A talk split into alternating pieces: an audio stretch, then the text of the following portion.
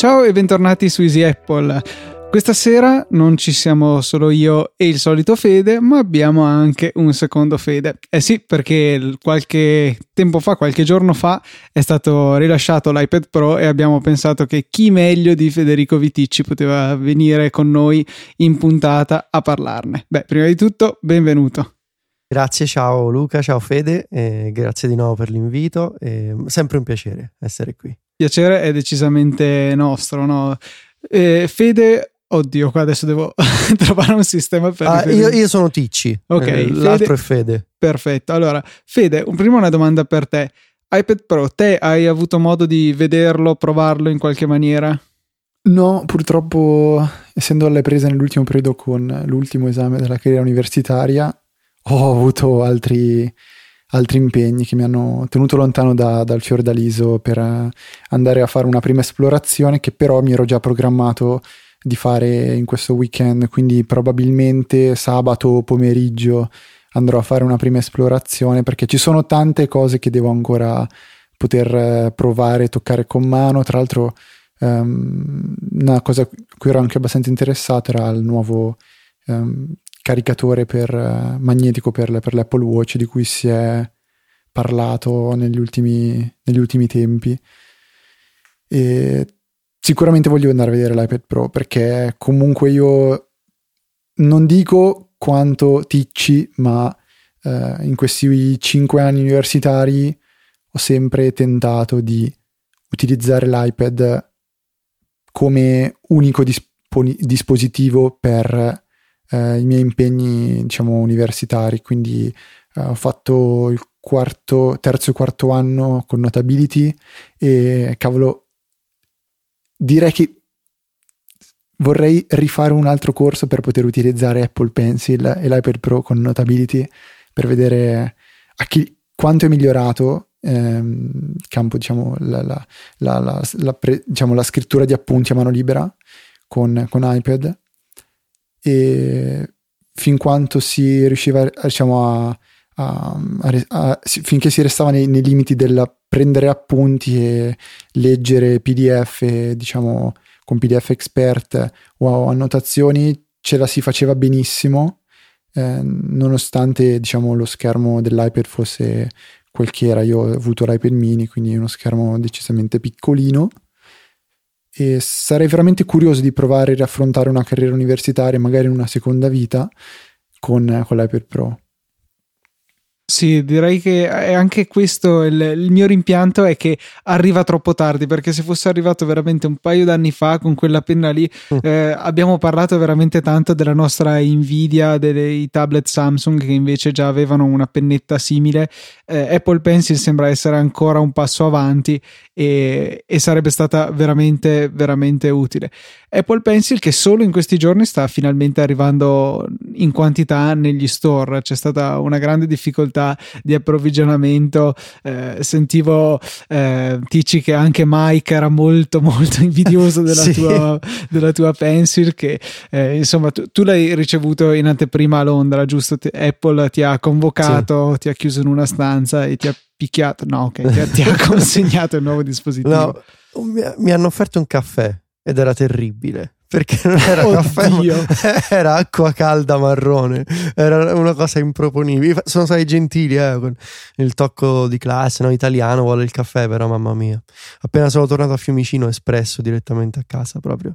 E comunque sì, il pencil c'era. E, ehm, era iPad, smart keyboard, eh, la Logitech, eh, la tastiera, quella lì Logitech case e tastiera eh, e, mm, e il pencil era tutto diciamo il pacchetto completo. Non ho ricevuto la smart cover l'ho comprata la settimana scorsa all'Apple Store e, semplicemente perché la cosa che non mi piace della tastiera smart di Apple è che non permette di piegarla in modo che non scrivi sulla tastiera fisica ma su quella software.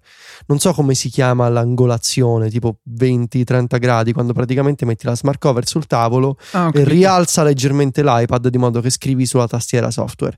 La smart keyboard non ha quella modalità, quindi o scrivi con la tastiera fisica o tieni l'iPad su in verticale per guardare film, e, ma non ha la modalità tastiera software perché ovviamente è intesa come tastiera fisica.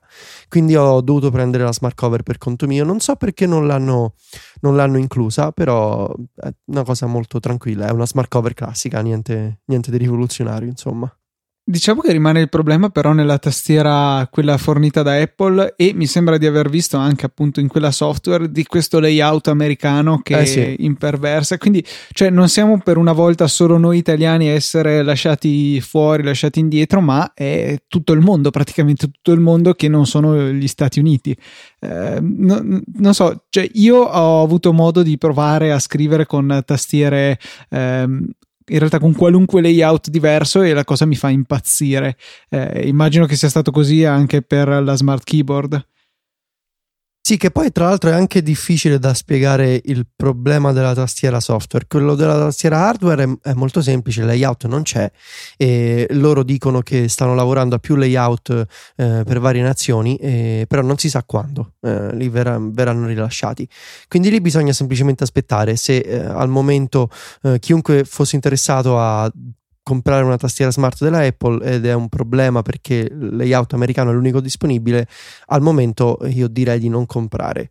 Eh, quella software è difficile da spiegare, soprattutto spiegarla ad un pubblico ehm, americano, perché eh, anglofono no, perché gli inglesi hanno un layout molto più simile al nostro, ma il problema è che hanno semplicemente preso il layout della tastiera fisica americana. Quindi che non ha il tasto elimina eh, direttamente sopra invio come da noi, ma ci sono del- degli altri tasti tra i due. Hanno preso quel layout e ci hanno fatto la tastiera software. Da quel punto, per fare tutti i vari layout delle tastiere internazionali, quindi quella eh, britannica, quella tedesca, francese, italiana, non è che a sua volta hanno riadattato le tastiere fisiche italiane o europee con un nuovo layout software. Hanno semplicemente preso la tastiera software americana, hanno cambiato le lettere e le iconcine sui tasti e l'hanno chiamata una tastiera international.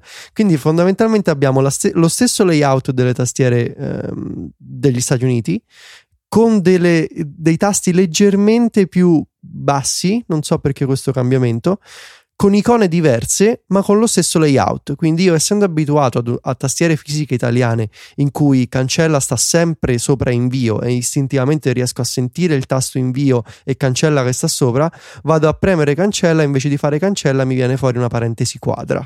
E- Oddio, quindi, cioè, ma, eh, ma sì. poi è veramente follia perché alla fine la- quella fisica posso capire che per metterla in produzione cioè, ci voglia qualche tempo, ma quella software sono pixel, non, non- No. non riesco veramente a capacitarmene. È quello che infatti eh, ho dovuto, eh, pure per spiegarla a loro, perché per, per mandare un po' di feedback, insomma, cioè, cioè, per farmi capire, insomma, è una cosa molto particolare, magari se uno ci pensa, però se sei italiano, se sei comunque di qualsiasi altra nazione che non siano gli Stati Uniti, è un po' Apple pecca sempre di questa cosa di avere una mentalità per certe decisioni, ehm, per quanto riguarda certi design, così sono sempre molto incentrati sugli Stati Uniti per quanto riguarda perlomeno il la- al lancio. Ehm, ci è voluto un po' a spiegarla e per questo ho voluto avere una, una sezione sull'articolo perché proprio per far vedere pure con gli screenshot e le foto le differenze. Bastava semplicemente prendere la Magic Keyboard italiana e farla software.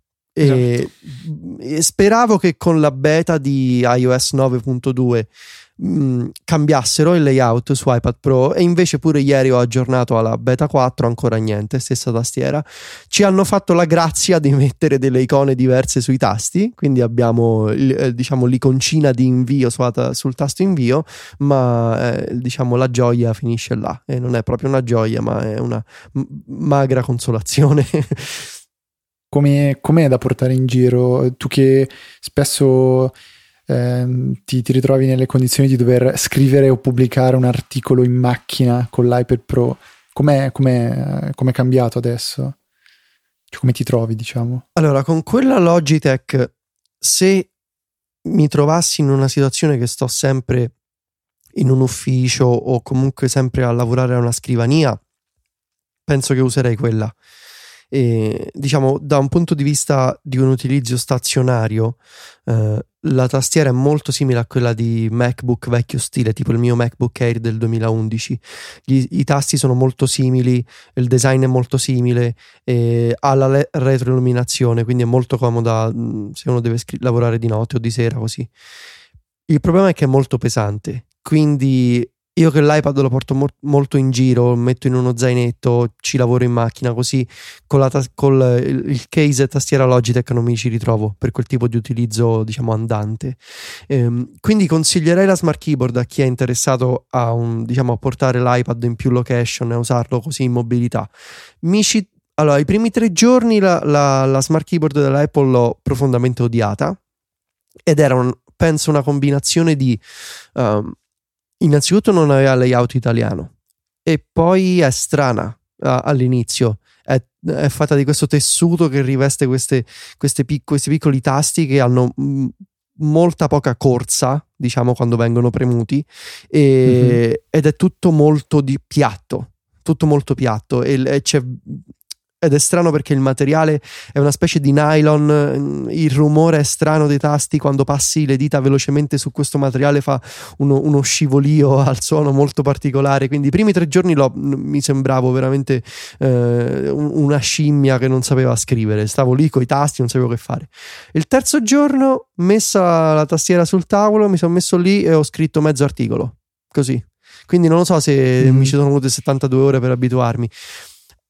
Allora, Ma hai mai usato per caso la, la tastiera, quella um, che è stata introdotta, penso, la versione scorsa di iOS, quella che è possibile dividere quando si tiene l'iPhone no, e l'iPad. Quella non in, esiste più sull'iPad Pro. Quella non c'è più. Non c'è sull'iPad Pro? Quella non c'è più, l'hanno tolta mm. senza dire nulla, molto... nessuna cerimonia, Giusto. nessuna conferma, semplicemente non c'è Vero. più. Sì, sì, sì.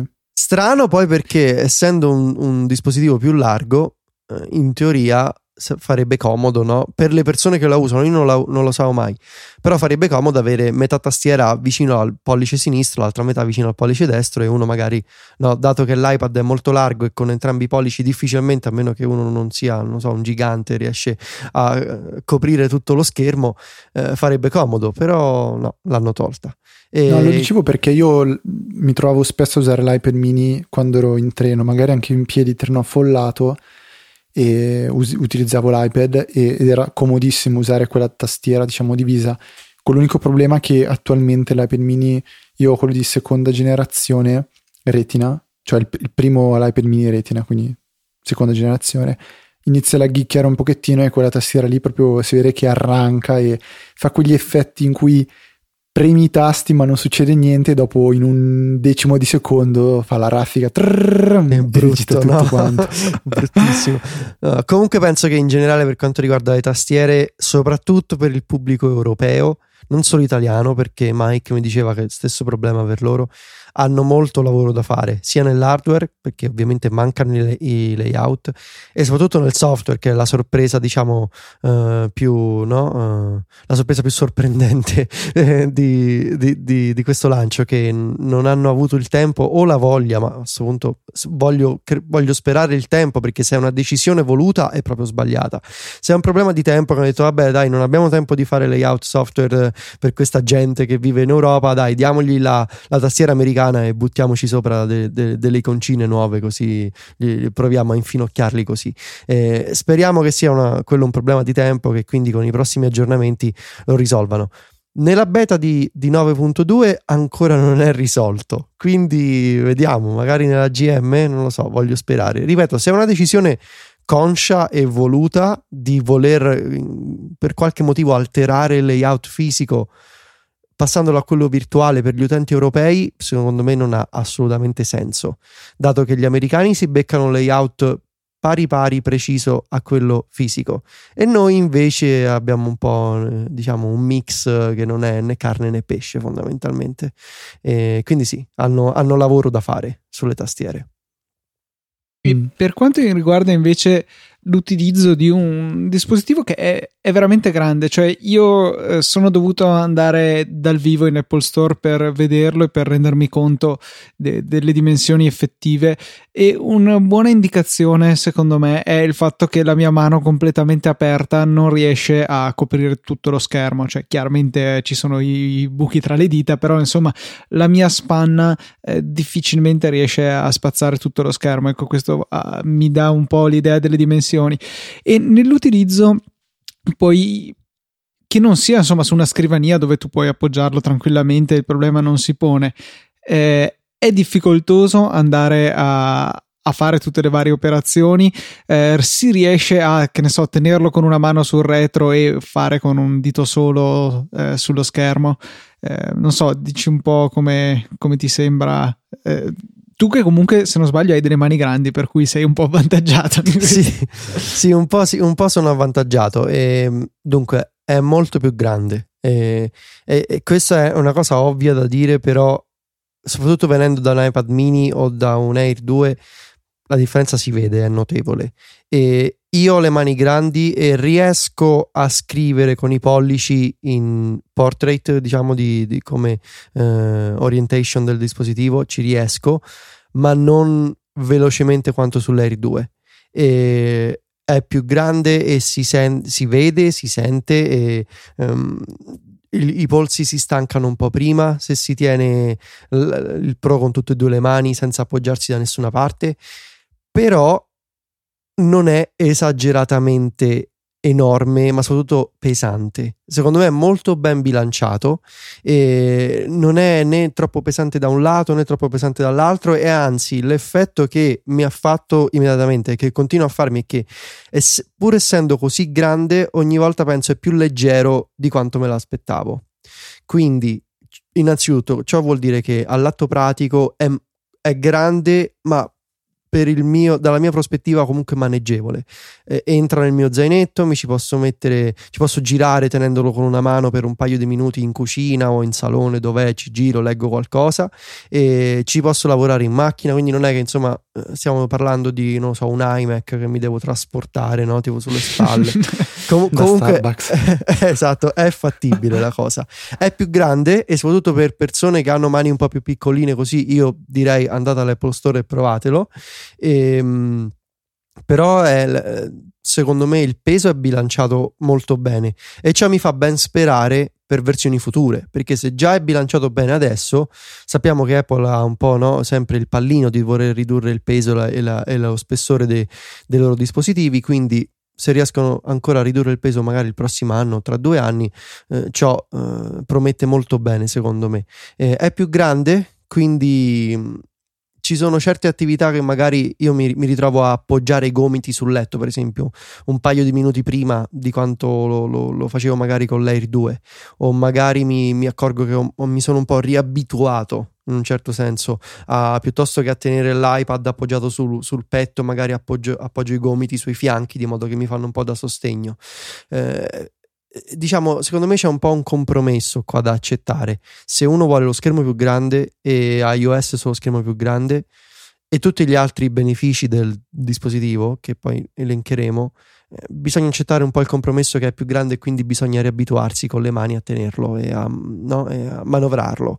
Eh, però, il, per, quantomeno per me, il diciamo, i, i, gli aspetti positivi sono più importanti del fatto che magari ecco, i polsi mi si stancano due minuti prima o devo appoggiare un po' i gomiti su, su, no? su, sui fianchi per, per, sostenerlo, va bene, perché comunque come lo uso giustifica questi piccoli, questo piccolo riadattarsi. E, ehm, il consiglio che posso dare, sicuramente essendo un dispositivo che costa diciamo una bella sommetta, non compratelo a occhi chiusi, andate prima all'Apple Store e provatelo. Perché comunque si tratta di una, di, un, di una bella somma, soprattutto dato che è un dispositivo che va usato no, portandolo, usandolo con le mani, portandolo in giro, muovendolo. Non è un computer che uno dice, vabbè, tanto il computer è quello, lo metto sulla scrivania e amen, lo uso. Non è che lo devo toccare prima, ok, vedo le foto, sto a posto così questo qua è un dispositivo che si, si, si, si porta in giro, si, mette via nel, nelle borsette, negli zaini, bisogna tenere fra le mani, quindi magari provatelo prima di, di spendere mille, no? mille passa euro, andate all'Apple Store, si prova e secondo me è la, la, diciamo, il, il, miglior metro di giudizio per, perché non si può dare un consiglio a tutti, ah se, se hai le mani di x centimetri allora vai tranquillo, no, andate e provatelo.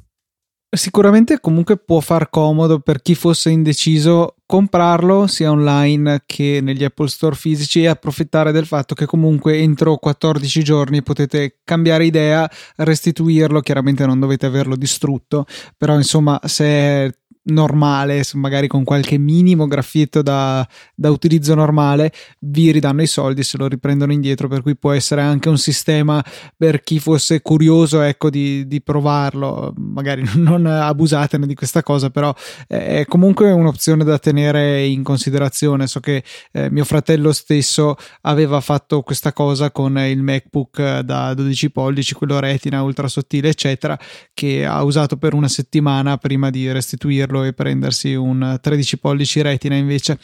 E invece riguardo al fatto che hai detto prima comunque uno dei vantaggi è di avere iOS sul grande schermo e dal minimo utilizzo che ho potuto fare io l'altro giorno in una decina di minuti eh, in un Media World ho notato che però eh, ci, almeno sulle app preinstallate, tante non sono, eh, non supportano la nuova risoluzione e vengono mostrate eh, stirate un po' come insomma uh-huh. ehm, come appaiono le applicazioni che non sono state aggiornate per iPhone 6 per dire, con un effetto che però è ancora peggiore perché lo schermo è così grande che è ancora più evidente e anche le app aggiornate come per esempio quelle native di Apple non mi sembra che facciano un grandissimo utilizzo dello spazio. In particolare mi lascia molto perplesso Mail con quello spazio enorme attorno sì. alla colonna del testo. Allora, qui due. Una precisazione, anzi, mi hanno detto svariate persone che negli Apple Store eh, le app che hanno preinstallato come demo non le hanno più aggiornate alle, alle, nuove risoluzioni. Quindi praticamente ci sono gli Apple Store con queste app eh, no, scalate eh, che diventano sgranate ovviamente in termini di risoluzione, hanno la tastiera vecchia. Eh, quindi questo strano, secondo me dovrebbero insomma fare un giro di update su tutti gli iPad. per quanto riguarda quelle di sistema, è vero, e ci sono un paio di esempi che secondo me sono molto uh, strani, direi. L'applicazione messaggi um, è ottima in multitasking in quanto dato che lo schermo è più grande quando sta in split view riesce a far vedere la lista di conversazioni a sinistra eh, cosa che invece sull'Air 2 viene nascosta perché manca lo spazio.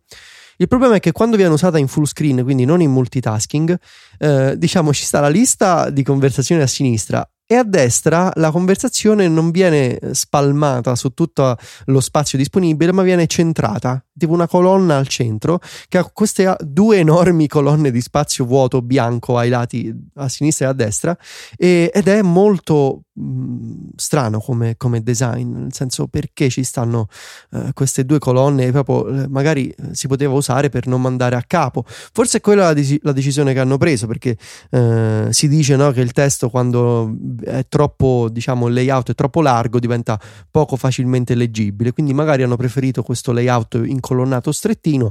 il problema è che poi ci si ritrova con questi enormi spazi bianchi di lato. Stessa cosa per l'applicazione Note.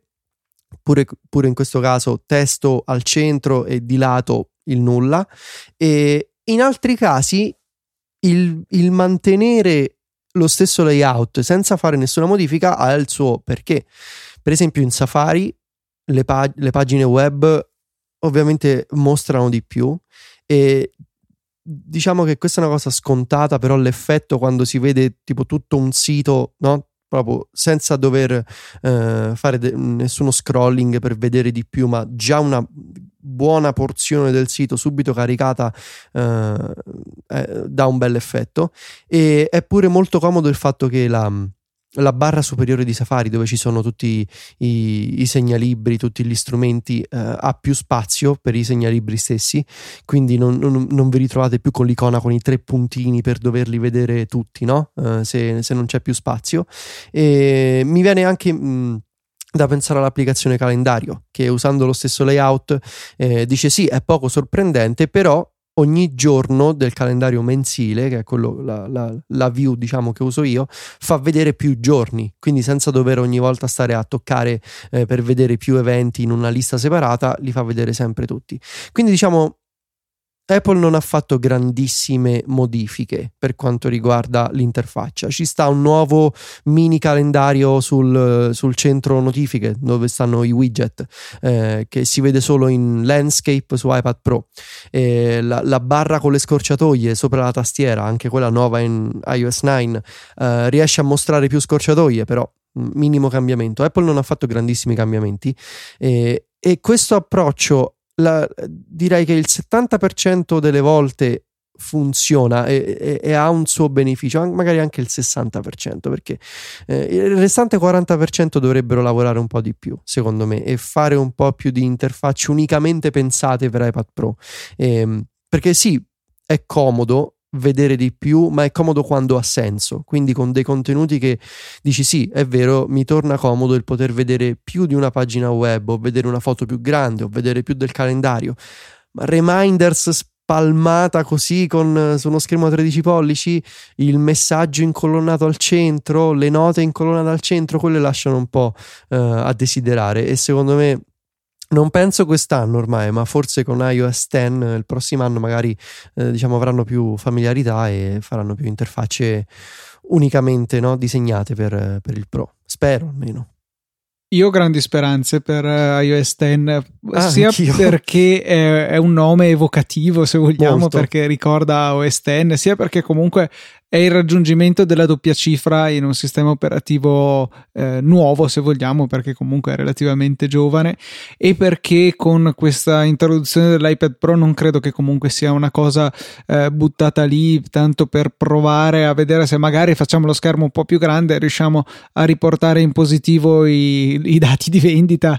Eh, sembra che Tim Cook ci creda veramente e con lui anche altri in Apple in, in questa nuova visione del eh, dell'iPad, de, di iOS come potenziale sistema operativo principale per più persone, quindi non solo eh, attualmente chi ci tiene veramente, ma anche possa diventare una scelta quasi predefinita della gente, invertire un po' insomma le proporzioni con il Mac relegato a chi ci deve fare cose veramente particolari e investire in un cercare di creare delle app che sfruttino veramente lo schermo grande eh, è nell'interesse stesso di Apple perché eh, devono alla fine mostrare, cioè dare l'esempio agli sviluppatori. Con il primissimo era stata la suite di iWork che era stata mostrata insomma come un esempio delle potenzialità che aveva il dispositivo. Oggi come oggi per il Pro non hanno rilasciato niente, c'era chi si aspettava Final Cut, Keylogic o qualche versione adattata di questa, invece nulla. Abbiamo avuto iMovie che riesce a gestire tre video in 4K in contemporanea, che per carità è un, un raggiungimento tecnico notevole, però non, non, è, non è sufficiente, ecco, secondo me. E eh, ha lasciato lì un'interfaccia che come abbiamo detto, insomma, in alcune app spreca lo spazio, ma l'esempio più eclatante secondo me è la home screen che eh, sì. su uno schermo da 13 pollici eh, può mostrare meno icone di quante ne mostra un iPhone 6 o un iPhone 6 Plus, che sono decisamente più non, piccoli, che secondo me è assurdo. Non ha senso proprio. E ancora peggio forse il control center, che sì, sì. è esattamente lo stesso, con queste icone distanziate tra loro, che po- poverine sono tutte lontane, e, e che proprio se- sembra stia pregando per dire datemi più scorciatoie, perché così ha veramente poco senso il design. Così com'è, com'è che fa? Eh, poverine si sentono Quando un po' da, da sole, Pre- pregano per... per... no, mi piaceva la tua preghiera. Ho, ho umanizzato il control center. sì, no, c'è veramente, c'è veramente bisogno di, di, scorciatoie nuove sul control center. E mm. io voglio sperare che magari facciano qualcosa col 3D touch. Eh, per quanto riguarda attivare scorciatoie lì o non lo so, però sono ormai quanto due anni e mezzo che il control center sì è cambiato il design, però fa sempre le stesse cose eh, in quanto a funzioni e, e magari no, potrebbero fare qualcosa in più secondo me. Sì, dare una possibilità di personalizzazione anche lì, cioè che ne so, una cosa ridicola, consentire la personalizzazione solo su iPad Pro sfruttando lo spazio aggiuntivo per mettere app, scorciatoie. Eh, non me li vedo a inserire roba alla Launch Center Pro, insomma, totalmente personalizzabile con anche URL scheme, eccetera. Però, insomma, dare qualche possibilità in più ci sarebbe, anche perché, ripeto, se vogliono mantenere la home screen così come è adesso, cioè una griglia di icone e nulla più, eh, sarebbe veramente utile. Come pure sarebbe utile rivedere un attimino questa interfaccia dello slide over che eh, se uno ha tre app in totale installate magari funziona anche, ma eh, già io che non sono un utente così estremo di certo come sei tu, mi trovo in difficoltà e devo scorrere molte molte app prima di trovare quella che mi serve. Se ci fosse almeno un cerca o, o la oh, home screen ma... dell'iPhone messa lì, cioè sarebbe meno sì. peggio. No, sono d'accordo. Oggi, oggi dovevo cercare uh, un, un'app che oh, avrò usato due o tre giorni fa. E, uh, istintivamente ho, ho, fatto lo swipe per slide over e ho cominciato proprio, mm, come dire, roboticamente a fare lo scrolling. Poi tra me e me ho pensato, ma, ma quest'app l'ho aperta tre giorni fa, ma quanto mi ci vuole per, per trovarla? E ho lasciato perdere e ho lanciato l'app normalmente, che è un problema, perché se già io che diciamo forse porto più pazienza delle altre persone perché ci lavoro e perché ormai sono abituato. E se già no, mi, mi viene naturale dire che noia dover andare a trovare questa qui, pensa un utente magari meno smaliziato, meno fissato, che lo vuole provare dice ma qui non, come faccio a trovare le, no, le, cose mie? Che magari l'utente medio poi scarica un sacco di app non, non, gli frega niente di eliminarle o di organizzarle. Io invece molto, in maniera molto certosina elimino, organizzo, metto in cartelle così. E io penso che per, un, per una persona eh, diciamo che tiene tante app sul proprio iPad lo slide over sia tipo un, un cerchio infernale di Dante no? tutte le icone che corrono e che uno deve stare lì a cercare. È, è veramente è, non pensavo invecchiare invecchiasse così male, ma invece è invecchiata proprio male già dopo due mesi. Non, devono assolutamente mettere quantomeno la ricerca, ma secondo me cambiare tutto il design il prossimo anno. non, non c'è soluzione e deve, secondo me, devono, soprattutto per un pro che nasce con una sua tastiera ufficiale, deve essere in qualche maniera accessibile da tastiera perché, eh, soprattutto poi se vanno a mettere la ricerca, quanto più veloce sarebbe un, una combinazione, ma non deve essere una cosa principale, nel senso chi lo sa bene lo può fare, gli altri esatto. lo fanno normalmente col touch. Command non so cosa, tira fuori lo slide over, Command F mi metto a cercare, freccettine su giù invio e mi apre l'app. Questo è velocizzare veramente il lavoro, così come adesso è un disastro. E eh, soprattutto poi lo schermo così grande, l'altra cosa che mi ha fatto pensare è quanto manca il drag and drop eh, su iOS. È vero che è una, una cosa un un po' strana sul touch perché ci vuole comunque quella pressione iniziale un po' lunga per farlo distinguere dal tap normale prima di poter trascinare qualcosa rispetto a un click del mouse che tengo premuto il pulsante e mi sposto e è subito chiara la distinzione rispetto a un click singolo o a muovere il mouse. Però così avendo due colonne di app che soprattutto in landscape sono due iPad normali da 10 pollici affiancati o quasi, eh, la possibilità di passare le informazioni in maniera più semplice tra le due eh, la chiama a gran voce. Sono sicuro che sì. tu ti ci sarai scontrato costantemente con questa tutti, cosa tutti i giorni. E, e infatti, è molto, secondo me, è molto um, obsoleto il fatto che per uh, scambiare velocemente qualsiasi tipo di, di, di, informazione o file tra due app, se, se, ci pensi, in effetti l'unico ponte è la, la, il copiare, il copia e incolla. E, ed è assurda come cosa che per spostare Uh, soprattutto adesso che abbiamo la split view, spostare qualcosa, sia testo o un link o un'immagine o un documento, eh, l'unico modo di il ponte tra le due app è il, il, copiare a mano e incollare di là se tutto va bene, se tutto funziona poi.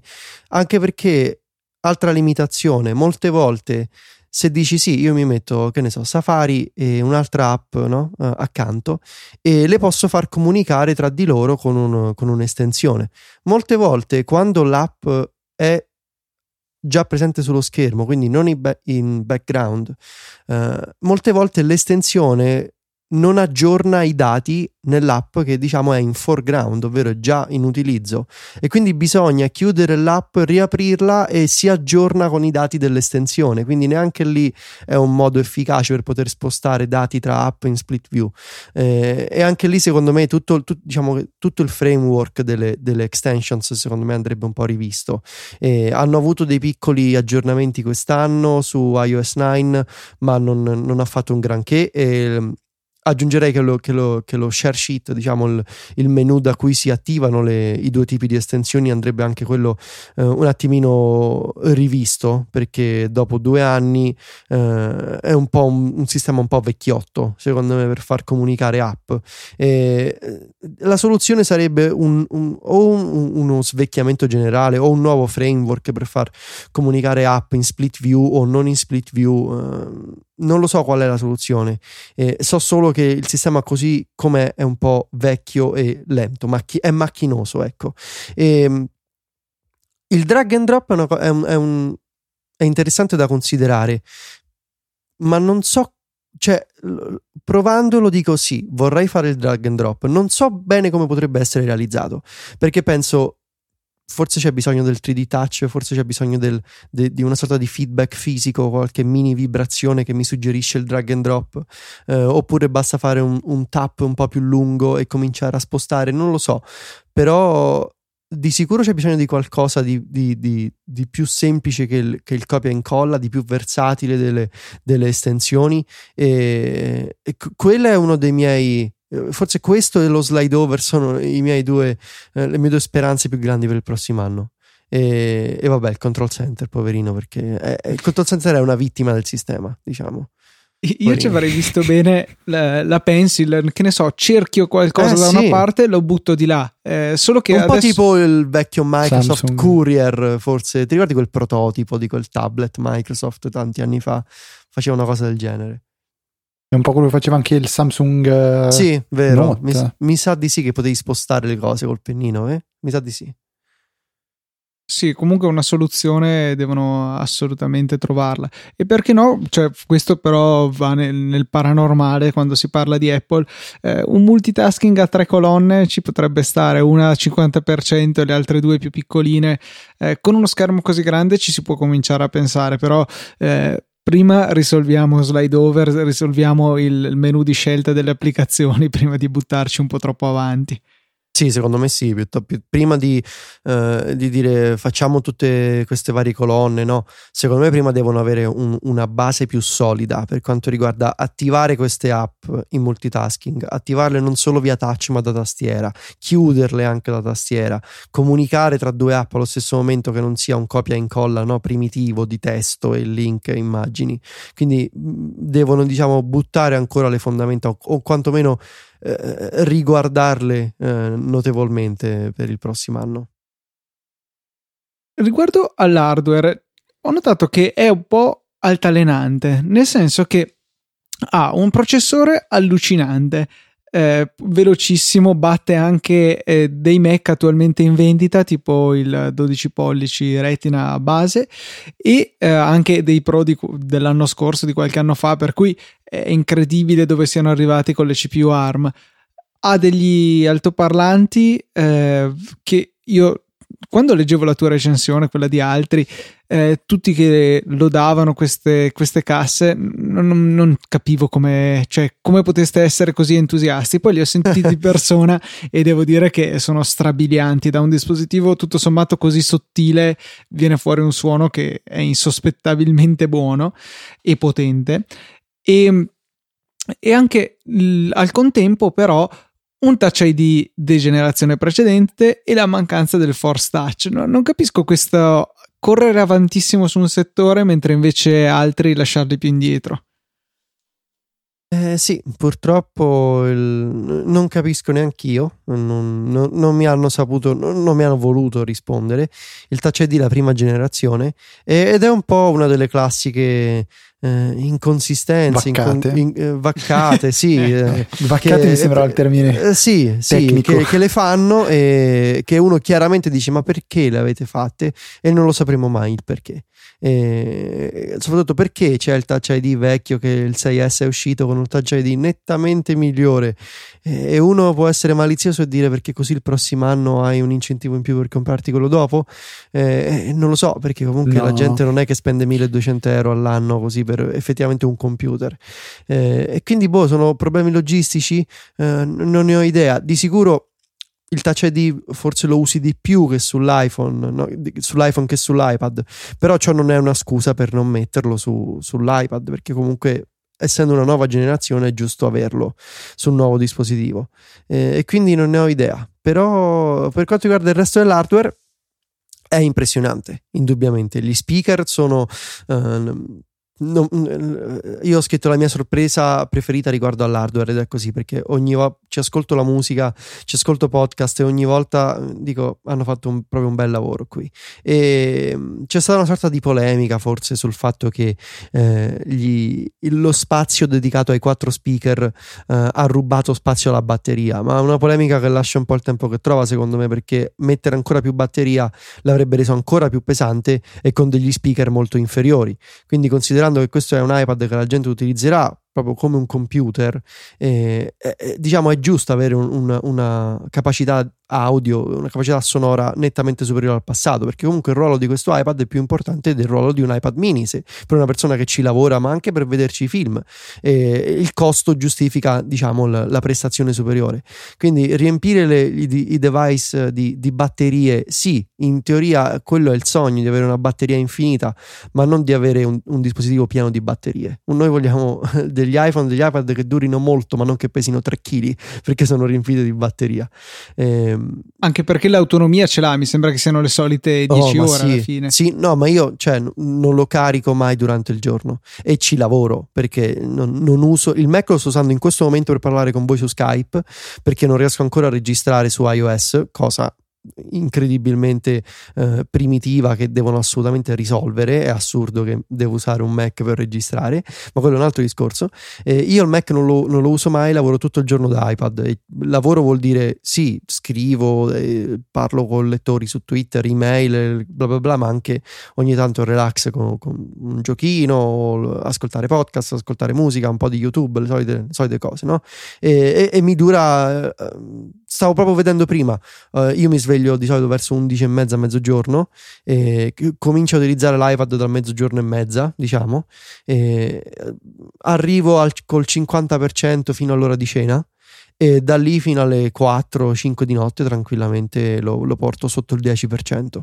Quindi la batteria va bene così. Eh, non vorrei avere un iPad Pro che pesa magari 200 grammi in più perché ci sta un'altra batteria e gli speaker sono peggio. Secondo me hanno, hanno, hanno preso la, la, giusta decisione in questo caso. L'unica situazione dove avevo sentito che invece l'autonomia era deludente è se eh, lavori all'aperto o comunque hai bisogno di una luminosità molto alta, lo schermo grande così per forza di cose consuma come era stato anche per la prima generazione di schermi retina su iPad che eh, per forza di cose consumano addirittura se lo attacchi alla corrente con il suo trasformatore da 12 watt o quello che è comunque non riesce a guadagnare carica, la perde solo più lentamente.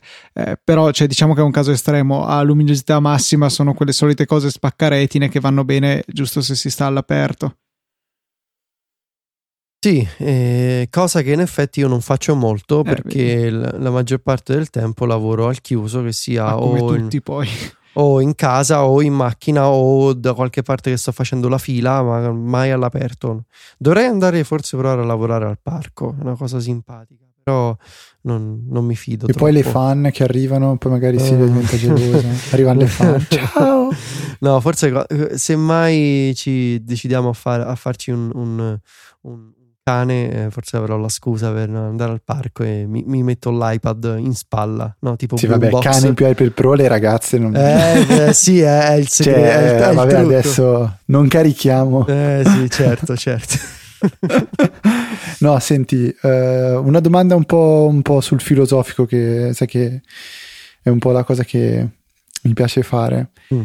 Ma prima Apple ha proposto, ha provato a proporre un iPad più piccolino che forse ha avuto anche tanto tanto successo per un motivo di costo, nel senso che uh, un dispositivo che inizia a costare 300 euro è più interessante e più, diciamo, facile da, da, da vendere, perché comunque anche la persona che non vuole spendere molto, ma eh, ogni tanto naviga su Facebook o guarda la posta, eh, decide, può pensare di prendere un iPad mini, perché l'iPad mini comunque è abbastanza eh, affordable, non, non, mi viene la parola in italiano. Uh, Luca? Eh, affordable. Ah, io ho lo stesso problema, eh, Luca. Ec- salvaci. economico, eh, economico. Abbordabile. Abbordabile, abbordabile, abbordabile, abbordabile. Andata. Eh, adesso decide di presentare un iPad che chiama Pro, quindi già il nome è abbastanza importante e è molto più costoso. E a questo punto quindi ci troviamo di fronte a tre dispositivi diversi. Secondo te, questa è che sta provando Apple è diciamo una naturale evoluzione di quello che è stato il prodotto che ha introdotto Steve Jobs, quindi il primo iPad, nel senso sta cercando di trovare la strada giusta per l'iPad, proponendolo prima come un dispositivo molto semplice per fare quelle giuste due cose, eh, sto banalizzando, e poi ovviamente si può anche eh, gestire un sito come Mac Stories con un iPad mini. Mm, diciamo, ha provato queste strade per capire qual è la direzione che deve prendere l'iPad. Molti hanno scritto anche che questa è tentativo, è l'ultima speranza per cercare di risollevare l'iPad come prodotto in sé, quella dell'iPad Pro. Oppure secondo te Apple sta creando una vera e propria gamma di tablet um, come ha fatto con, con, i Mac? Quindi, cioè, um, non so se mi sono spiegato abbastanza per cercare sì, di... Sì, sì, sì è, un, è, un, è, una domanda complessa, ovviamente, però secondo me il fulcro della questione è che a volte il, il, il, eh, tu mi hai fatto una domanda filosofica e io quindi comincio no? più con la risposta semi-filosofica. Ehm, secondo me a volte il progresso succede e neanche te ne accorgi. E, so, e più nello specifico, a volte la società cambia e non ci accorgiamo che è cambiata finché no, uno si ricorda com'era una volta e poi dice cavolo le cose sono diverse adesso. Secondo me l'iPad quando è stato introdotto 5 anni fa io non credo eh, Apple potesse immaginare come, come, sarebbe andata la società nel 2015 e non parlo di utenti Apple ma la società in generale quante cose facciamo con gli smartphone? Eh, come si è evoluto il, il, mercato mobile in Asia? Ci fanno di tutto con, semplicemente da un iPhone o da un telefono Android. E uno può avere un'idea a grandi linee ed è, ed è quello su cui uh, diciamo si scommette no? sull'idea a grandi linee su, su, su cercare di capire quali sono i cavalli su cui puntare dall'inizio, non quando stanno già correndo, ma quando stanno ancora no, fermi al punto di partenza. E, e in quel caso l'iPad 5 anni fa, eh, io credo che non è che Apple sapesse sì, tra 5 anni poi facciamo un pro. Eh, tipo che stanno lì seduti, se la ridacchiano e diciamo ah sì sì, tra, tre, tra due anni gli, gli, buttiamo là un mini e poi tra, dopo tre anni facciamo un pro. Non, non, secondo me non è andata così. Avevano il, diciamo, il, il, il feeling di un'idea ed è quello su cui alla fine dei conti eh, ci dobbiamo tutti un po' confrontare su questo aspetto. E secondo me è nel futuro il concetto di computer sarà di stare seduti ad un tavolo con un oggetto che è principalmente pensato per una scrivania e, e, che, e che ha uno schermo grande o la maggior parte della gente avrà con sé uno schermo portatile, perché io mi riferisco sempre all'iPad come uno schermo che si porta in giro. Ed è uno schermo abbastanza grande da essere portato in giro, abbastanza grande da essere usato a una scrivania, ma non grande quanto no? uno schermo da 21-27 pollici. E io personalmente penso che andando avanti ci sarà sempre lo smartphone e cambierà e no, si, si, evolverà, ma il concetto di piccolo schermino, ma non troppo piccolo, ma neanche troppo grande, che ci accompagna e che ci fa fare tutto, eh, quello non cambierà. Per quanto riguarda il concetto di computer, ovvero quando vuoi metterti al lavoro con un documento o a disegnare o a scrivere, eh, quindi lo schermo un po' più grande, io personalmente eh, credo nel, nell'idea del, del, del, singolo schermo che ti segue ovunque vai e che cambia di ruolo a seconda di quello che ti serve. Quindi che se serve hai un pennino, se serve hai la tastiera. E questo non è solo vero per Apple, a me perché a me personalmente piace l'iPad, ma eh, Microsoft sta facendo un lavoro eccezionale, Samsung sono anni che sta sperimentando con gli stessi setup e accessori. Personalmente credo che il tablet, per come lo intendiamo noi, sia il cavallo su cui puntare.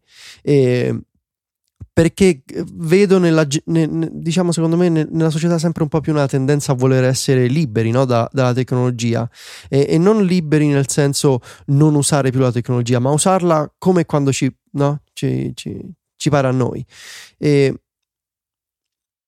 il problema dell'iPad, delle vendite, no? che l'iPad questa è l'ultima possibilità per Apple, l'ultimo tentativo, eh, secondo me è un po' fisiologico perché comunque essendo un, oggetto che si compra e si usa come computer, eh, dato che è un oggetto che dura negli anni, eh, si tende a tenerlo di più, semplicemente.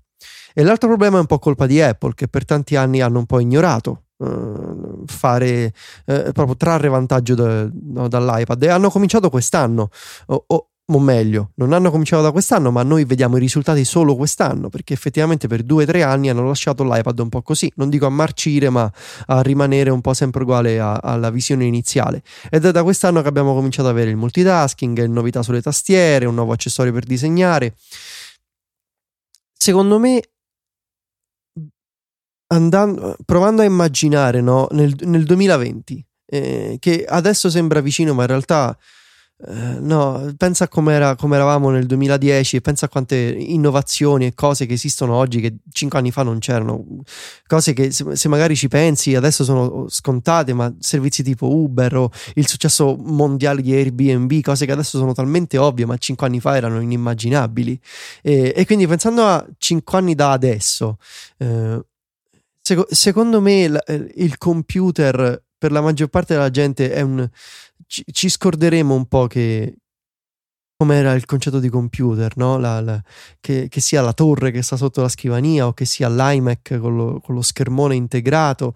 Eh, io sono, credo nel, nell'idea di schermo da 10, 13 pollici che, che, ti porti in giro o che metti su una scrivania, che è diciamo un, una macchina che si adatta. Eh, più di quanto si possa adattare un iMac per, per questioni ovvie o un, o un, MacBook per questioni ovvie perché non hanno SIM, perché comunque è un oggetto più ingombrante. E non so che non, non so come, come, andrà per quanto riguarda l'iPad mini, per quanto riguarda i MacBook posso solo provare a immaginare, no? E guardo persone tipo mia madre che non si sognerebbe mai di, di comprare un, un, computer tradizionale adesso, ma che lei vuole il suo iPad perché dice l'iPhone è quello che ho sempre per, per, per WhatsApp, per le foto, per la musica, ma l'iPad è quello che quando torno a casa mi metto là mezz'ora e con calma ho lo schermo davanti a me, ma non si sognerebbe mai di avere un computer perché poi dice e poi quando voglio andare in giro o in vacanza me lo porto perché comunque ci leggo. Quindi è questa idea del dell'oggetto multifunzione, no? che non è il telefono, perché il telefono è proprio un pianeta a parte, secondo me. Il, questo oggetto multifunzione che dura nel tempo, che si adatta no, anche diciamo al lifestyle della gente e, e che adesso no, è anche capace di multitasking per chi ci lavora, ma è anche capace di no, per persone creative e quindi proprio questa, questa uh, n- natura multipla, molte sfaccettature su uno schermo grande. Eh, questo per me e, penso pure per altri. Eh, è un po' Eh, il futuro sembra un po' un parolone, però sì, eh, è quello che credo. Eh, vedremo. Di sicuro Apple si deve impegnare perché non può dire: Ah, sì, quest'anno abbiamo fatto multitasking iPad Pro e adesso no, ci riposiamo un po' sugli allori come abbiamo fatto in passato dopo l'iPad originale. Bisogna continuare a, a, a, diciamo, a innovare, a, creare applicazioni, a, migliorare l'hardware. Non possono pensare di fare come l'iPad 2 che che poi sì ci hanno messo un retina display, ma in quanto hardware e software sono stati un po' due anni a dormire. Vediamo. Guarda, mi trovi perfettamente d'accordo, cioè sul fatto che ehm, il futuro sia questo, io non, non, lo metto in dubbio, cioè, me ne rendo conto guardandomi in giro, come ve ne renderete conto sicuramente anche voi. La maggior parte della gente, comunque, il computer tradizionale non è in grado di utilizzarlo, è inutile, è inutile che ce la raccontiamo. Per cui tutto quello che gli consente di fare le stesse cose che farebbero con il computer, però in maniera più semplice, portatile, ovunque, è assolutamente il benvenuto. Forse questa, eh, questo voler a tutti i costi, eh, non so, bollare come un fallimento l'iPad è l'effetto di chi come in realtà mi ci metto anch'io, chi ha sempre utilizzato un computer tradizionale e ha paura che questo gli venga tolto eh, dalla nuova tecnologia, dal nuovo tipo di interfaccia. Um, mi volevo citare un articolo di Jason Snell che ho visto che hai linkato anche tu l'altra sera, dove dice: eh, Potrei fare una lista di dozzine di cose che posso fare sul Mac e che non posso fare su iPad. Ma eh, è come quando ho comprato un Mac e i, gli utenti PC e anche degli Apple II dell'epoca mi avevano detto la stessa cosa riguardo alle cose che loro potevano fare solamente da linea di, con, di comando. E qua è esattamente secondo me la stessa cosa. Bisogna dare tempo a queste cose. Bisogna che Apple ci creda però. Questo è sicuramente fondamentale. Bisogna che loro stessi spingano. Però il, questo è il futuro. E sul fatto che eh, dicevi tu ehm, guardiamo nel 2020 che sembra attaccato, ma io vorrei fare un attimo un tuffo nel 2010, quindi altrettanti anni, ma nel passato. Stavo cominciando l'università, eh, poco dopo, a dicembre, era, avevo preso il mio iPhone 4, il primo vero smartphone che abbia avuto. Nel frattempo mi guardavo intorno in università un po' meglio, ma soprattutto tra i miei amici che all'epoca erano ancora a scuola, di smartphone non ce n'erano. C'era l'SMS ed era quello. E e adesso cioè, non esiste, non c'è nessuno che non abbia WhatsApp, che poi io non vorrei che usassero WhatsApp, vorrei qualunque altra cosa, ma questo è un altro discorso. Eh, cioè, il mondo è assolutamente trasformato di fianco a noi. So che all'epoca ehm, mio papà mi guardava storto, ma hai speso tutti quei soldi per un cellulare, adesso ha un iPhone anche lui e, e non, fa, non, non, ne farebbe mai a meno. Eh, ricordo sempre quando l'ho trovato che si stava prenotando l'albergo per la vacanza con l'iPhone appoggiato sopra il Mac chiuso sul tavolo della cucina e, e questo ha, gli ha cambiato la vita. Lui comunque uno che non ha mai usato la tecnologia, l'iPhone gli ha permesso di usare usarlo, con un iPad sarebbe ancora meglio. Per cui sarà sicuramente così che andrà a finire nel futuro. La domanda è quando e la domanda è quanto Apple è disposta a investirci e quanto anche gli sviluppatori. E qui eh, mi riaggancio a un altro articolo che ho letto eh, su The Verge e che tutto sommato mi trova d'accordo e cioè iPad Pro has an App Store problem. L'iPad Pro ha un problema dell'App Store che si rifà sempre al solito discorso che eh, con il voler semplificare il più possibile il modello di acquisto delle app, cioè io pago un prezzo basso, ho aggiornamenti per sempre e però il prezzo lo devo pagare subito, si sta un po' limitando la possibilità degli sviluppatori indipendenti o anche in realtà de, delle Adobe della situazione di realizzare app veramente pro per essere vendute su iOS. Oltre poi, vabbè, al solito discorso che siamo abituati a pagarle davvero niente queste applicazioni. Eh, in particolare parlavano di, degli sviluppatori di Sketch, un'app per disegno che c'è su Mac e che si potrebbe benissimo adattare a un'interfaccia touch, dove gli sviluppatori dicevano che comunque loro vendono la loro app su Mac a 99 dollari, però 99 dollari dopo che l'utente ha potuto provarlo per un mese. E non si sognerebbero mai di chiedere 99 dollari senza dare la possibilità di provare l'applicazione e non vale il discorso che fa Apple che sì tu la compri dopo ci fai specifica richiesta e te la rimborsiamo non, non deve essere così.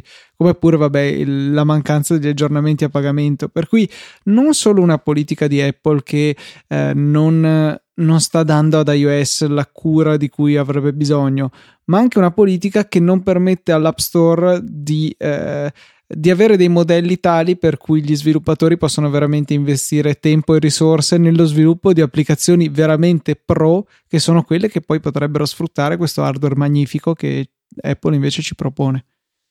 Sì, eh, io aggiungo vai, solo una piccola vai, cosa, proprio tra parentesi. Eh, metto, mettiamo nelle note della puntata quel video della come si chiamava? Tech D, quello con Walt Mossberg di anni e anni fa. Ah, Come sì. si chiama la conferenza, quella che fanno annuale, la- dove, dove Steve Jobs D8. parla del D8, esatto, dove, dove, si- dove viene chiesto appunto a Steve Jobs se lui pensa che il futuro sarà, sarà quello dei tablet invece dei PC. E lui fa quel famoso esempio dicendo che i PC saranno ancora in giro, un po' facendo il paragone con i trattori. Eh sì. E non voglio mettermi a riportare esattamente quello che dice perché non lo so e rischierei di fare soltanto un gran casino. Però andate a vedere il video perché secondo me è un'ottima, un ottimo riassunto di quello che ha detto Federico Viticci, Ticci, eh, e, e detto da, da una persona che comunque sta commentando eh, quattro anni fa, se non sbaglio, del 2011, no, du- 2009 mi sa 2011 è il morto. video perché sì. era appena uscito. Sì, sì, sì, esatto, 2009. E è, è un- è un bella- una bella riflessione, secondo me. Secondo me, per quanto riguarda l'App Store, siamo a un punto di, di rottura, forse. Nel senso che da qui in poi Apple deve prendere una decisione. Eh, adesso che ha fatto un iPad Pro pensato per, ehm, per persone che lo usano proprio per professione o per eh, scopi creativi, comunque per lavorarci, ehm, ci deve essere un modo di provare app che costano prima di comprarle. E, e Apple invece lei, eh, loro vogliono proporre questo, questo modello di, di semplicità a tutti i costi. Tu vai sull'App Store, compri e ciao. E lo sviluppatore non sa nulla di te, tu paghi molto semplicemente, non devi pensare a limiti di tempo, a rimborsi, però questo modello funziona, eh, diciamo ha funzionato per, per le app un po' più casual, no? così per i giochi, per le utilities, per app di produttività senza, senza troppi sfarzi, diciamo, ma eh, le- le- le- la questione è che nel momento in cui chiedi a qualcuno di spendere 100 euro su un'app no, seria a livello pro, che sia uno sketch o che sia un, un OmniFocus, eh, è molto difficile n- riuscire a convincere l'utente che vale la pena spendere quei soldi senza farglielo provare prima. Diciamo che ci riescono in pochi, ci potrebbero riuscire più sviluppatori. E, ah, compagnie come la Omni Group, eh, che hanno una storia di software per Mac, eh, godono anche di una certa reputazione tra gli utenti iOS, perché un utente iOS che vede il bundle di Omni- di delle applicazioni Omni Group a non so quante centinaia di dollari e dice mazza quanto costano queste app, ma dice chi sono questi sviluppatori? Va a vedere e trova trial gratuite per le applicazioni Mac, una storia di 20 anni, un sinonimo di qualità per sviluppatori così. E questo non- dico questo per, diciamo, per dire che il loro lavoro è, è più facile, ok, ma comunque hanno un vantaggio di tanto lavoro che hanno fatto in passato e versioni gratuite per Mac, che è una cosa fondamentale. Lo sviluppatore che dice io non voglio fare una- un'applicazione per Mac, voglio fare un'applicazione pro solamente per iOS.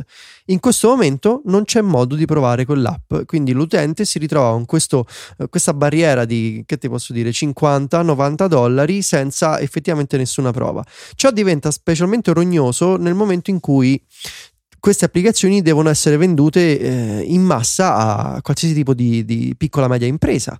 Una compagnia che dice io ho 50 dipendenti, voglio fornire a tutti una licenza di quest'app che costa 150 dollari per iPad e non c'è modo di provarla.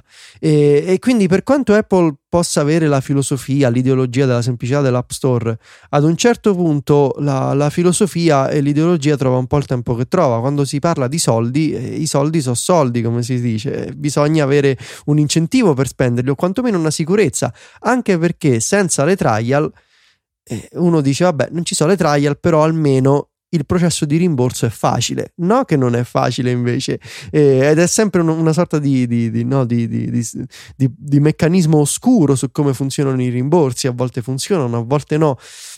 E ci- e le- il problema delle trial è solo uno dei tanti possibili miglioramenti che Apple potrebbe portare sull'App Store. Quindi non sarei sorpreso di vedere cambiamenti al riguardo alla prossima WWDC.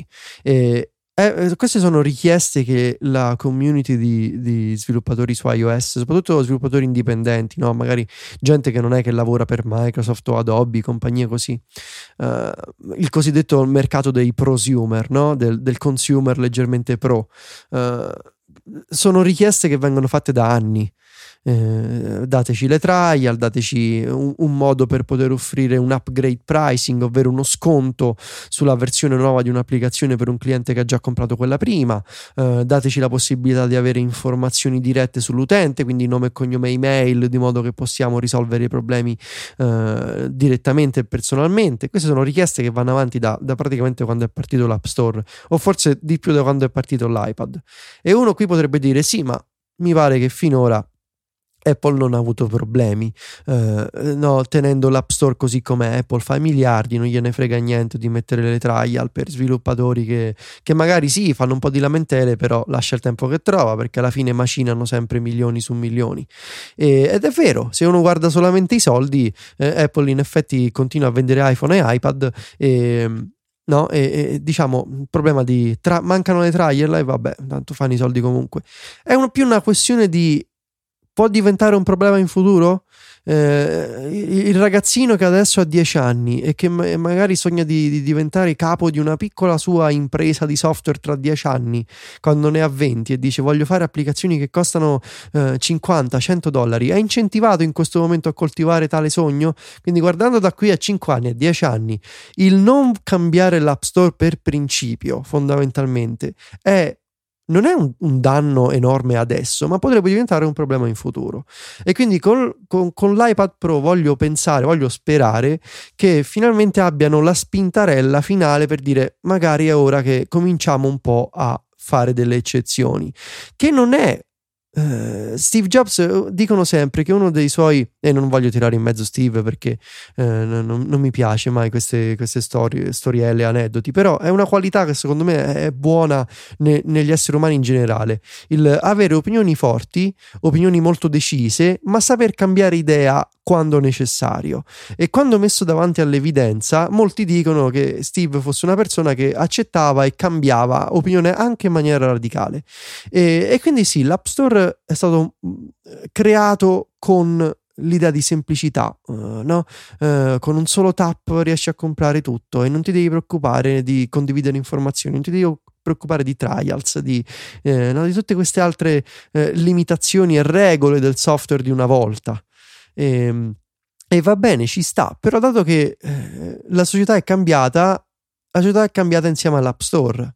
E il problema è che Apple non vuole cambiare le, le sue regole dell'App Store. E, e, siamo a un punto in cui c'è, c'è, questo iPad Pro e ci sono compagnie tipo Sketch, ovvero Bohemian Coding, eh, e molti, molti, altri sviluppatori che dicono: Io vorrei fare un'applicazione per iPad Pro, ma non ho l'incentivo e non ho semplicemente la base per poter dire sì, lo faccio e male che va posso dire all'utente di comprare l'app, eh, eh, scusa, di, di, provare la trial o posso dire all'utente di comprare l'app a un prezzo scontato.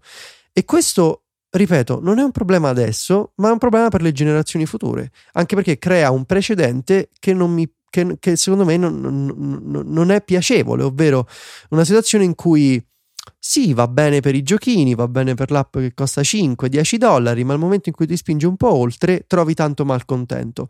E come, come dicono dalle parti mie, le chiacchiere stanno a zero. Uno sviluppatore non contento non è un buon segno. Quindi, qual è il, il modo per levare il malcontento? Ascoltare gli sviluppatori. E ora, bisogna trovare una sorta di, eh, di, di, di, come dire, bilanciare un po' no? le richieste. Eh, gli sviluppatori che vogliono avere dati su, sugli acquirenti, non lo so. Eh, la trial con un limite di tempo, come può essere strutturata da un punto di vista di design dal sistema operativo, non lo so.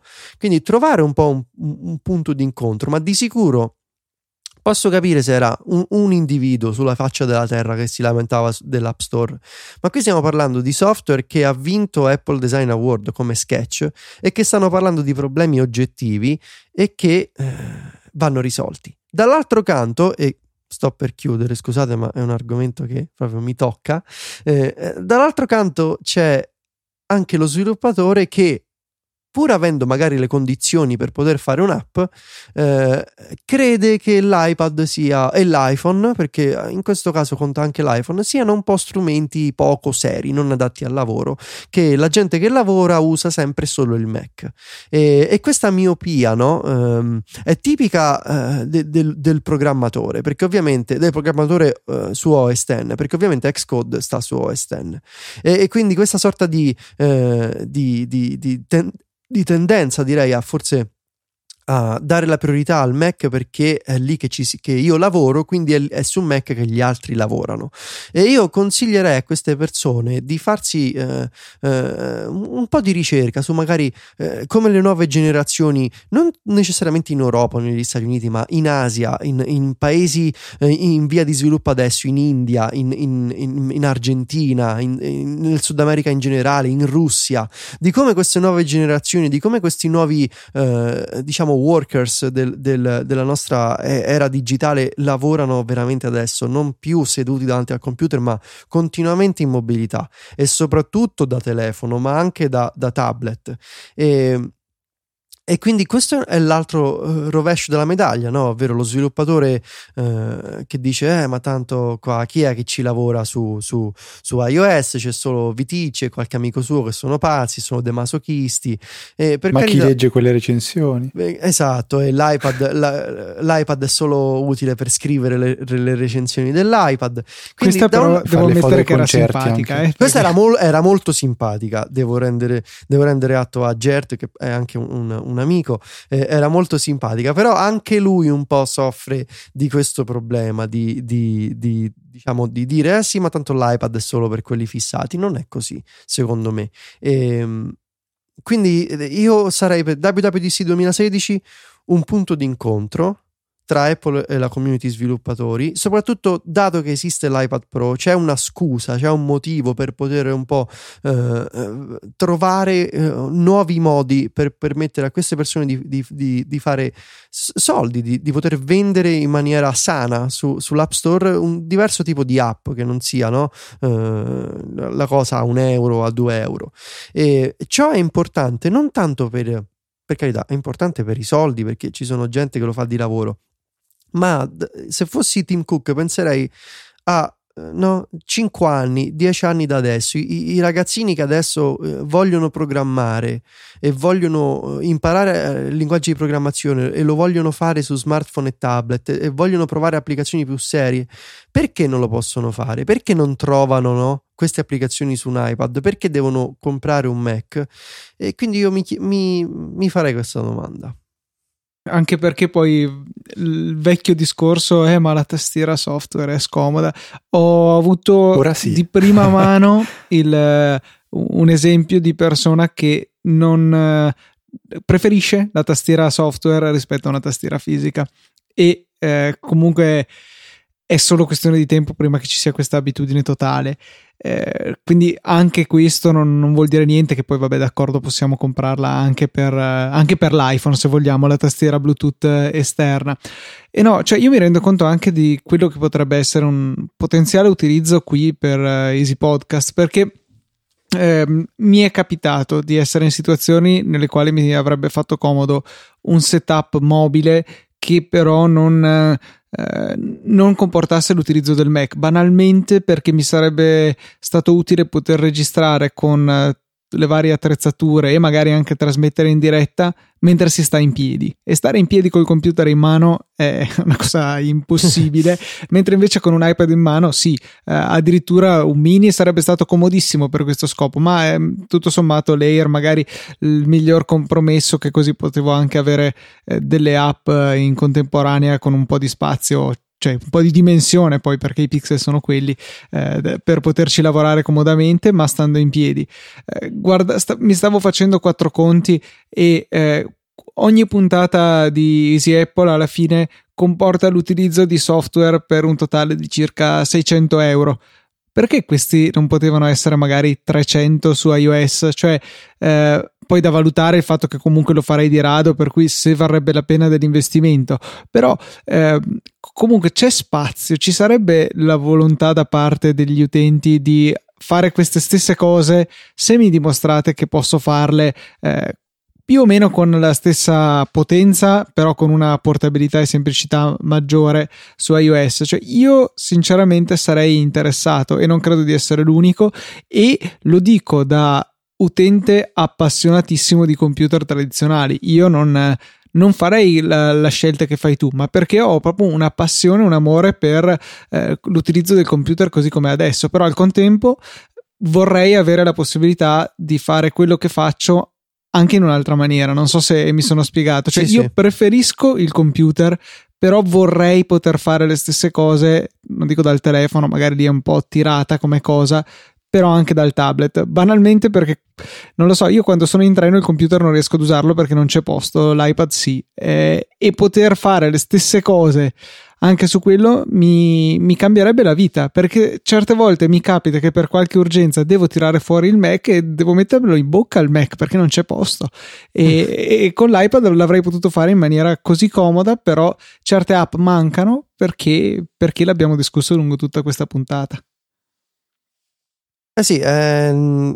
ti capisco perfettamente perché mi trovavo nella stessa situazione anni fa e per, per molti, sono stato un po' costretto a, a, usare l'iPad all'inizio e la cosa è migliorata nel tempo e ci sono ancora quelle, quella singola task, diciamo, che è Skype che non posso fare su, su iPad e, però mi sono trovato nella situazione di dire mi piace usare il computer ma vorrei eh, avere, avere, opzioni, no? Vorrei avere più, più libertà se necessario. E, ehm, e, quindi spero vivamente che eh, cambi un po' la, la situazione diciamo il prossimo anno e quantomeno, quantomeno per togliere lo stigma, no? la, la, la, credenza popolare che eh, gli sviluppatori che non ci sono le app serie perché gli sviluppatori non le possono fare. E, in molti casi gli sviluppatori le possono fare, ma certo mancano gli incentivi.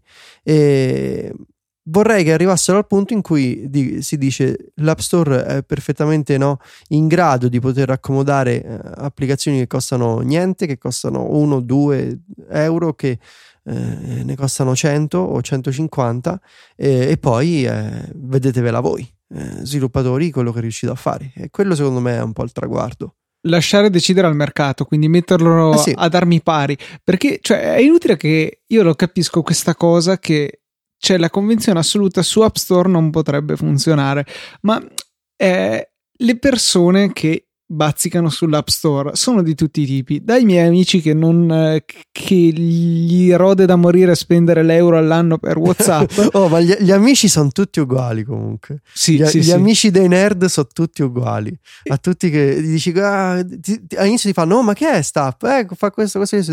Ma è gratis? No, no, ma che costa? Sì, e quanto? 79 centesimi? No, no, no. Non si può fare. Sempre così. E invece dall'altro ci siamo noi che un giorno me ne vergogno un po', metterò la foto del, della mia collezione di gift card di iTunes perché di solito utilizzo quelle per comprare le app e che comunque ci spendiamo parecchio per passione su questi dispositivi. Ancora più in là di noi ci sono chi le utilizzano sul serio per lavorare queste applicazioni. Cioè, se tu dico una stupidata, fai 1000 euro al mese, quindi non una cifra allucinante con il tuo lavoro e c'è un'app che ne costa 100 che ti permette invece che fare 1000 euro al mese di farne 1100. Il primo mese te la sei pagata, gli altri mesi sono soldi gratis.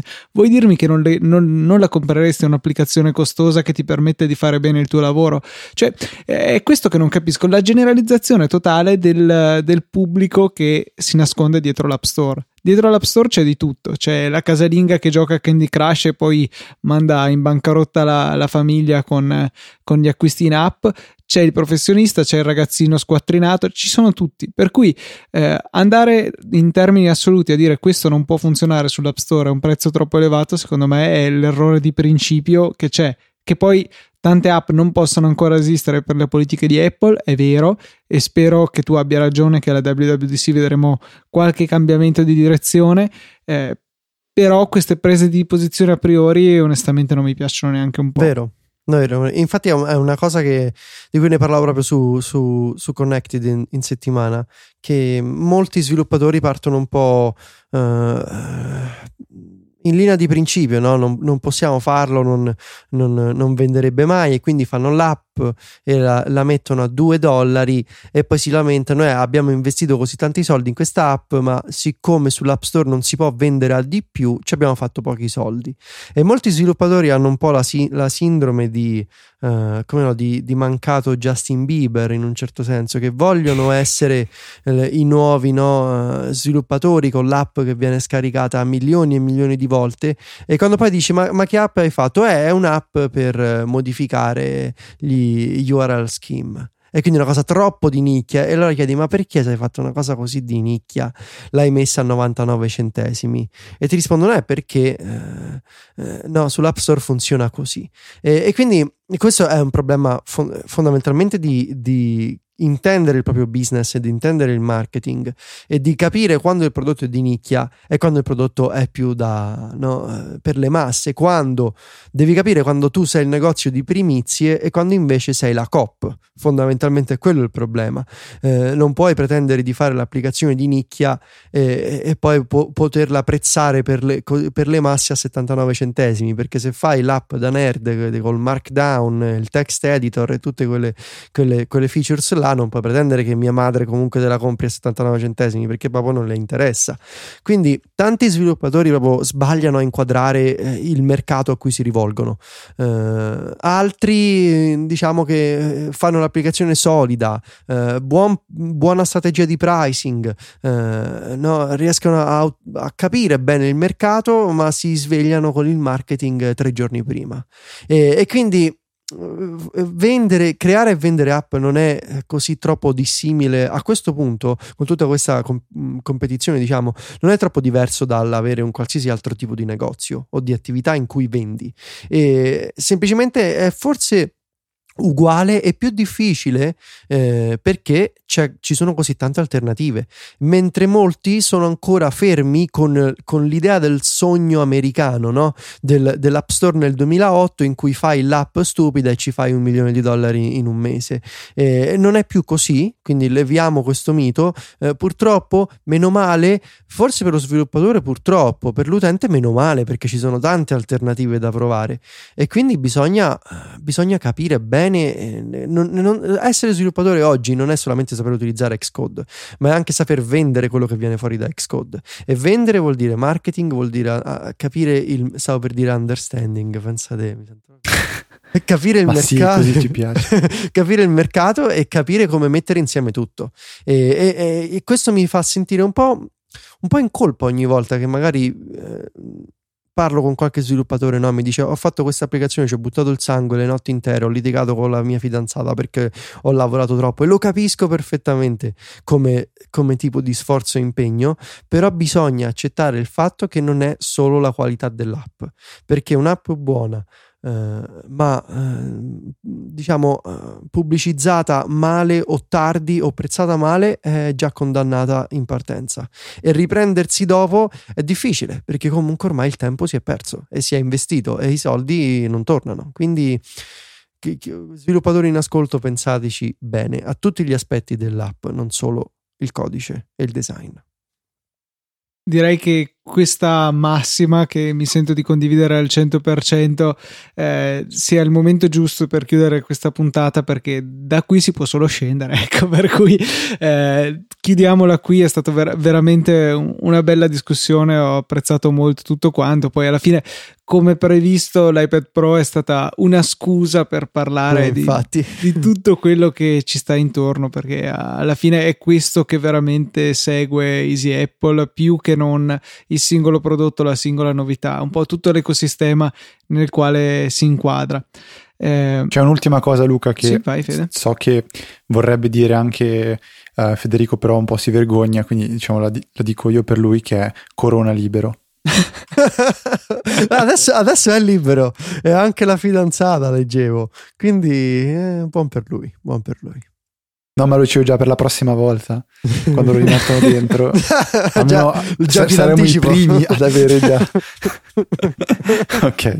Volevo invece, mi stavo dimenticando di segnalarlo, un, un video eh, simpatico, non, non credo che voglia essere preso al 100% sul serio, che avevo visto eh, qualche giorno fa di, riguardo a, appunto a- all'iPad Pro e ripercorre un po' quella che è stata l'evoluzione dei- delle varie proposte di Apple negli ultimi anni eh, con eh, l'i- l'iPhone, l'iPad eh, da 10 pollici, il mini, poi il MacBook, e poi di nuovo il Pro. E è molto forte questa eh, questa alternanza di tutti questi dispositivi fatta da Bad Pixel, uno youtuber che io onestamente non, non conoscevo prima, comunque con... Ah no, ok, è Asimco, ok, quello Horace Dediu e, al- e altri e altri che io ovviamente non conosco ma immagino siano abbastanza famosi. Insomma hanno fatto questo video intitolato Desktop Computer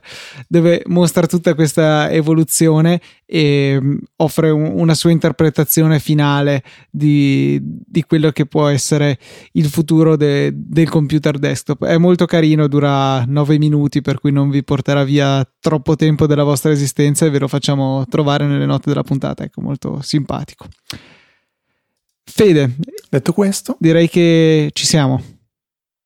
vada. Sì, allora il VADA è riferito a- alla solita sproloquiata Esatto. riguardo a- alle acquisti su Amazon che vi ricordiamo potete fare attraverso il nostro link che ci aiuta veramente tanto a supportarci. Le donazioni mensili, cioè trimestrali in realtà o eh, singole, tutto questo lo trovate sul sito, sezione supportaci, ci aiutate veramente tanto e acquisti su App Store, quindi magari se dopo questa eh, chiacchierata con Federico avete trovato qualche app eh, che vi interessa su iPad Pro magari potete andare a acquistarla con i nostri link sponsorizzati. Grazie a tutti quelli che ci hanno supportato.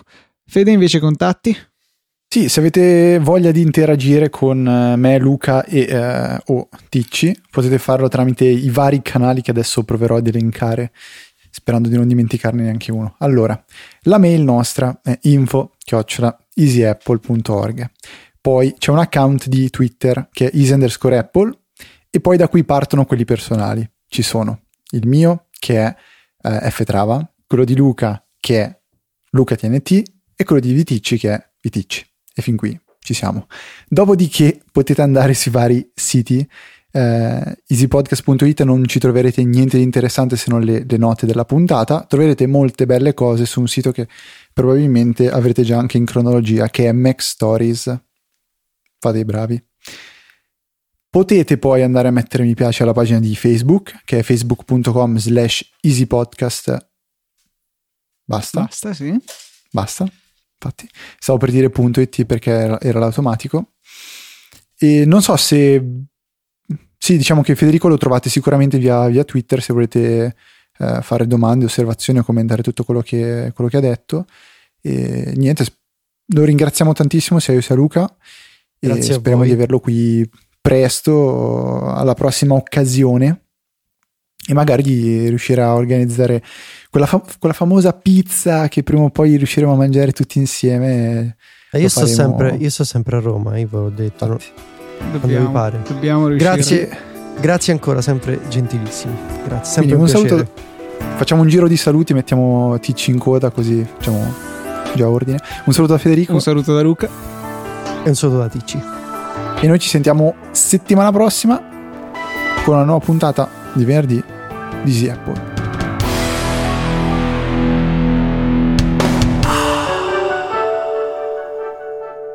l'ordine delle parole è sempre Scars. Sì, l'ordine, mi diceva sempre la mia professoressa di latino che l'ordine delle parole è libero ma non casuale.